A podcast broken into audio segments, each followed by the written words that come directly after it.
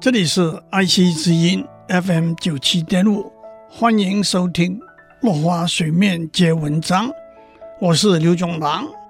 今天我们以自由作为过程，看自由意志主义。自由意志主义认为每个人对自己的生命和财产有完全的主权。在不妨碍别人相同权利的前提之下，每个人对自己的生命和财产有完全主宰的自由。因此，自由意志主义主张自由、责任和容让。自由就是在和平的方式之下做任何自由的选择；责任就是除了自由之外，不能以强力。扎诸别人身上，容让就是接受别人自由的选择。有了自由、责任和容让，每个人就会有最大机会发挥他的潜力，追求他的理想。这就是正义。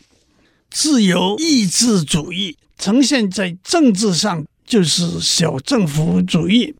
在近代政治人物里头，一九八零年代，美国的雷根总统和英国的首相柴切尔夫人可以作为代表。首政府是一个功能只限于保护私人财产、防止暴力、维持和平和强制契约履行的政府。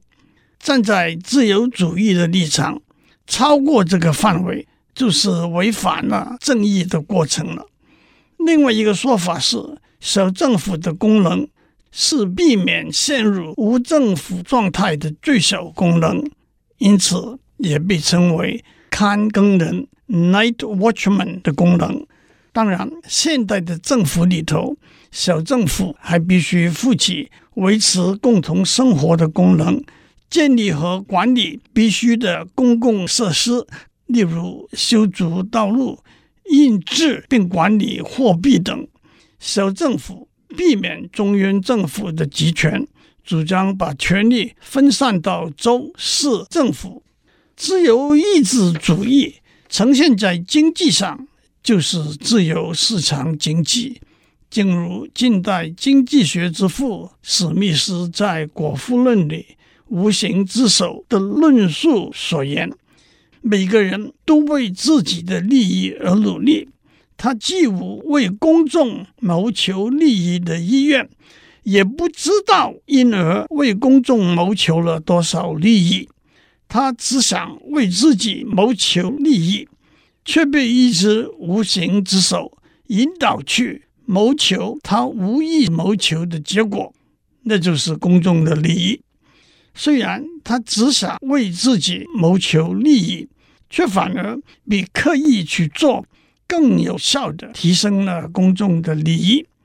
差不多和史密斯同时的是十八世纪法国经济学家科尔伯特提出的自由经济主义口号 “Laissez-faire”，让他做吧，意思是政府不要干预经济市场，让每个人放开手来做。近代经济学家里头，则以美国的弗里德曼为代表。在中国，远在春秋时代的思想家老子就提出了“无为而治，政简刑轻”的政治思想，还说：“我无为而民自化，我无事民自富。”意思是国家没有许多法律的规范。人民就自然会变得文明善良，国家没有许多规章限制，人民就自然会富足。当我们以个人自由作为正义过程的时候，我们要求的是个人的生命、财产和行动自由必须受到政府和经济市场的保护，而同时也不会受到政府和经济市场的侵犯。今天讲到这里，下一次我们讲自由意志主义对政治行为的看法。